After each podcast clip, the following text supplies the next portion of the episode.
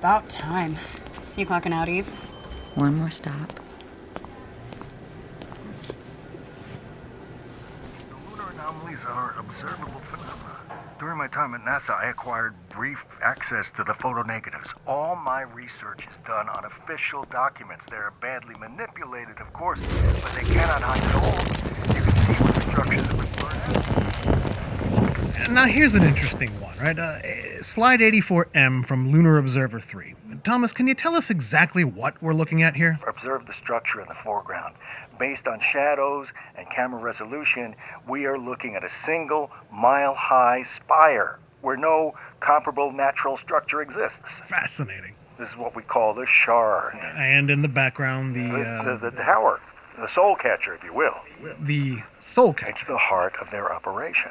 Can you unpack that for us, Thomas? It's a remarkable piece of machinery. Hoagland first revealed it in the images we've looked at tonight, and it's been further researched by the very best viewers. Remote viewers. That's right. Space programs are expensive, Trevor. We can't just pop over when the mood strikes us. It's the moon, not sheets. All right, fair enough. Good point. anyway, what they've got up there is spectacular. And we've just scratched the surface. No one's ever made it inside.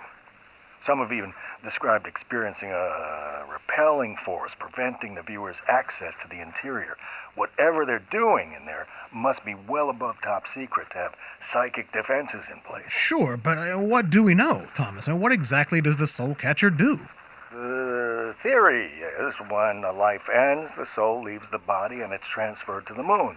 And the purpose of the soul catcher is just that to catch the soul before it goes wandering off through the universe alone, to protect it until they need it again. Incredible. And how do the souls get to the moon? They, they have an emissary, a collector. The operator. That's his modern iteration. He's had many names over the millennia. And can you provide any evidence to support the existence of such a creature? It's not the entirety of human history enough. His footprints are everywhere along the timeline. so the operator is uh, something of a, a Grim Reaper analog. Ah, it's more than that. We all shed this meat cocoon at some point. Nothing special about that. Colorful imagery, Uh, Thomas. maybe that's a little crude. But my point is, death is everywhere, but the operator, his is a different way. He collects them all, but he only makes a show of the really important ones, the deaths we remember. Such as? Look back along the path, you'll recognize his prints. Well enough to maybe see him coming? Well, assuming he makes an appearance for you.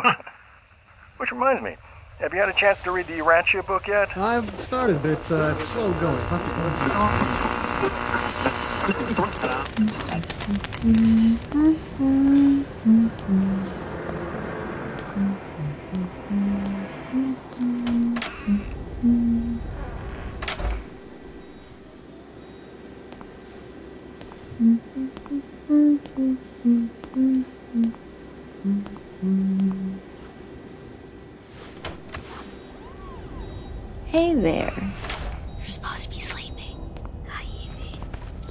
got you up at this hour? I'm thirsty. Oh, okay. Well, we can fix that.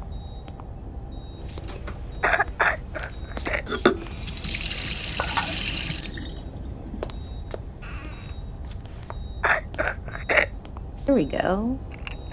Thank you. You been thinking? Yeah. What about? There was a man in my room.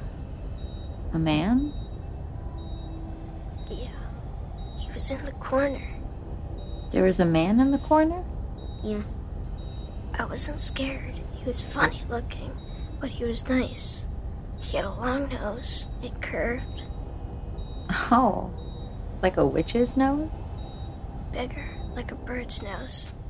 He didn't have a mouth. He told me a story. Hey, I thought he didn't have a mouth. He thought at me. Tickled.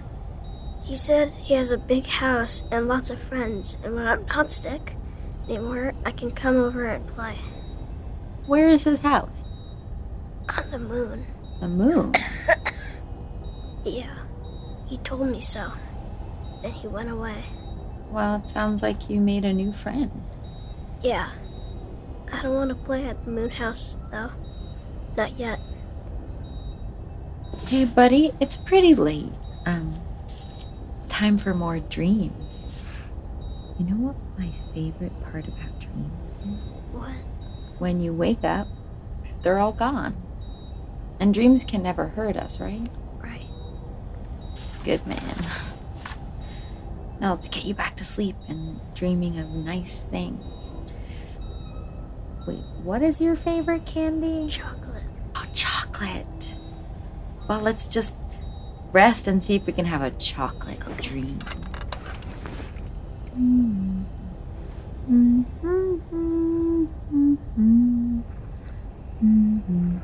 certainly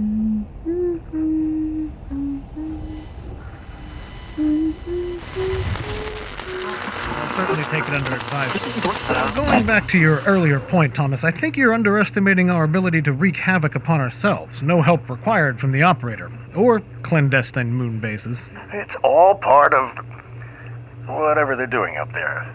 You can understand why they wouldn't want the viewers to see everything. Well, indeed, if it's real, it'd be destabilizing to hell, all of human religion, possibly the very fabric of society. It's big. Though I have to say, Thomas, without proof or at least some physical evidence, it seems to me this operator and its masters are another uh, Mokele-mbembe, Chupacabra, Sasquatch, more cryptids. It's hearsay at best, and at worst, it may be a lie. Mm, It's certainly easier to believe that life and death are random rather than a calculated event in a greater experiment. Intellectual laziness isn't my style, Thomas, but I am willing to be wrong. Matter of fact, there's nothing I'd like more. Can you give us some evidence here tonight? I can report the findings of the viewers. I can point to occurrences that indicate the operator's presence. I can show you photographs of the structures on the moon, Blurred images. manipulated to obscure the truth. Possibly, but can you give me something clear and a touchstone I can point to and say, there, that is the thing for all to see? I cannot give you that. Well, then, with all due respect, my old friend, I remain skeptical for another day. Extraordinary claims require extraordinary evidence. Indeed, they do. Well, Trevor, your eyes are not the only measure of proof. Moving on. Why come out with this new research now? To what end?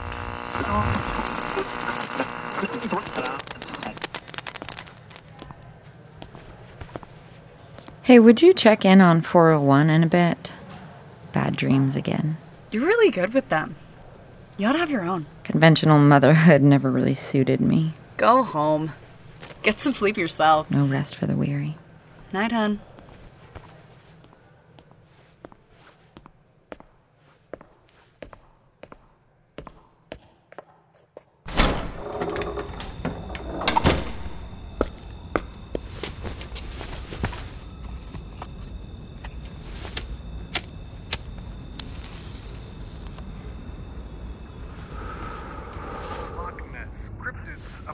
Of phenomena to report, so why focus on the lunar anomalies? To what end? Truth is necessary, now more than ever. Uh, why now? A lot of people are hurting, frightened. Fear begets anger, anger begets violence, and that is good for no one. Just like Yoda said. Well, yes, it's simple enough to be the crux of a children's movie, and yet humans still manage to get it wrong, generation after generation. Perhaps a little more knowledge will alleviate some of that fear. We're nearing the end of the program, Thomas. I want to thank you for talking to us again. You know, if you ever find yourself in the neighborhood, you're welcome to come by. It'd be great to finally meet you in person. I'll be traveling through that area shortly, as a matter of fact. That's terrific.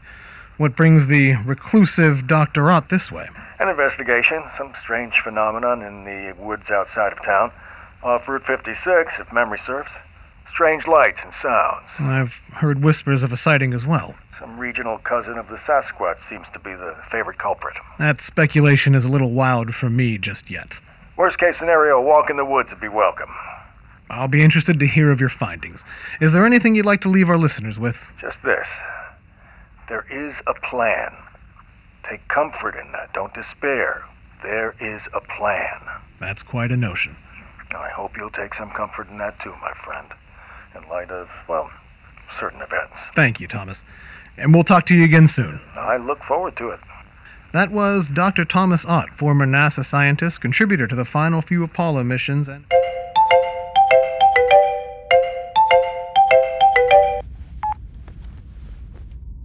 Hello. Hey, you still on campus? Rachel?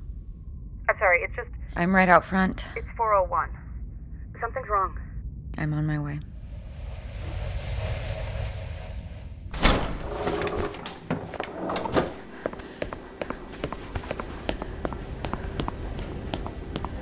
Eve, What happened? he just crashed. It was fast. Right, I'm heading in. Eve, I have to. I know. He needs me. The family's on the way. Be quick.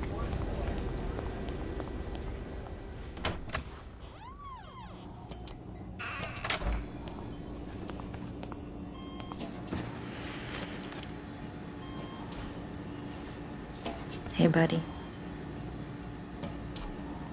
It's Evie.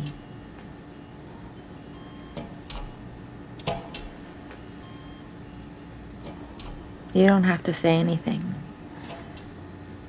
But if you need to, I'll listen, okay?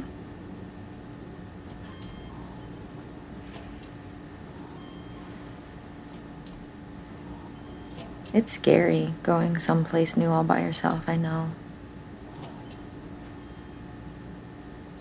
Just remember, it's all a dream. Nothing can hurt us in dreams, right? Evie, parents just arrived downstairs.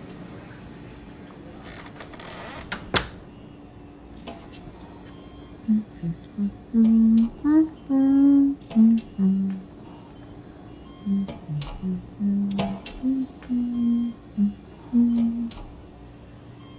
just keep having those chocolate dreams.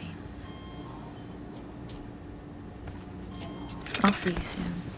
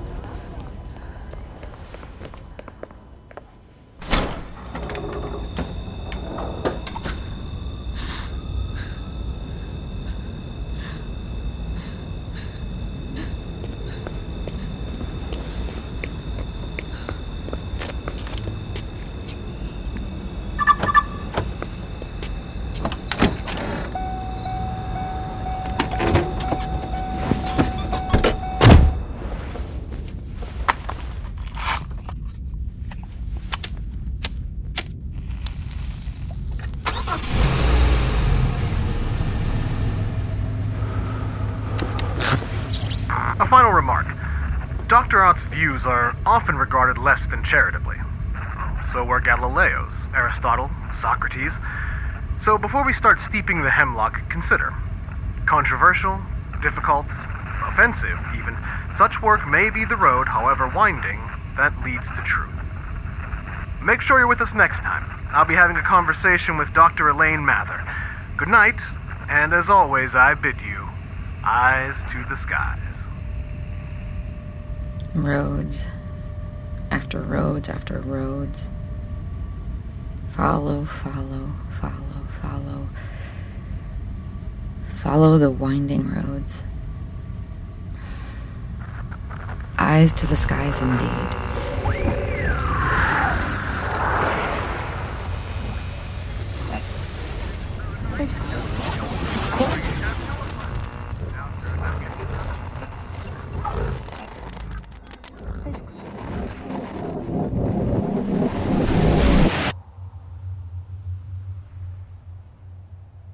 Well, that went well, Sir, you report every agent interaction as positive. aren't they? You are a little loose with your lips, given ships and the sinking thereof. Oh, You are being relatable. I rather think that is a good thing. It can be. It has been. It is not now. It is not how. Dr. Thomas Ott is an authority, He is. the foremost authority on the matter of lunar anomaly. None more so. Perhaps your elocution could betray the fact. Unpack that for me, would you? Formalize. Control the narrative. Consider the scroll processing and delineation device. The soul catcher. Scroll processing and delineation device is a concept to be reckoned with. It's the same machine, the same function, with the added benefit of dissuading baseline agents from thinking they can grasp it. It is formidable. And? If it is merely a soul catcher, then it is not special, it is common. Yes, it is, but that is how we teach, is it not? Making the esoteric common so that those without our knowledge can start to gain it. Is it our objective to teach? In part. My official recommendation is to keep mystery intact. Adopt an academic tone. It lends authority. Duly noted. You are not going to take my recommendation, though. Oh, there's more here. More to experience. New data to be mined. Trust me, Sesh. Trevor Barnes is harmless. If you say so. Now, the other one. The other one? Hmm? Sir, we have orders. Contact is exclusive to 15068. I need details. I need to manage this. I have everything under control. Are you ready? I am fully prepared. Show me. Incredulous can synonymize both cynical and skeptical. I, however, draw a very clear line between the two. Cynicism is a position, skepticism is an approach. You're a natural. Thank you, sir. I have been trained by the best. Flattery will get you everywhere. Any specific guidelines for my interaction with 15068? Adopt an academic tone. I've been told it lends one authority. With all due respect, sir, I do not approve of this action. I know, but trust me.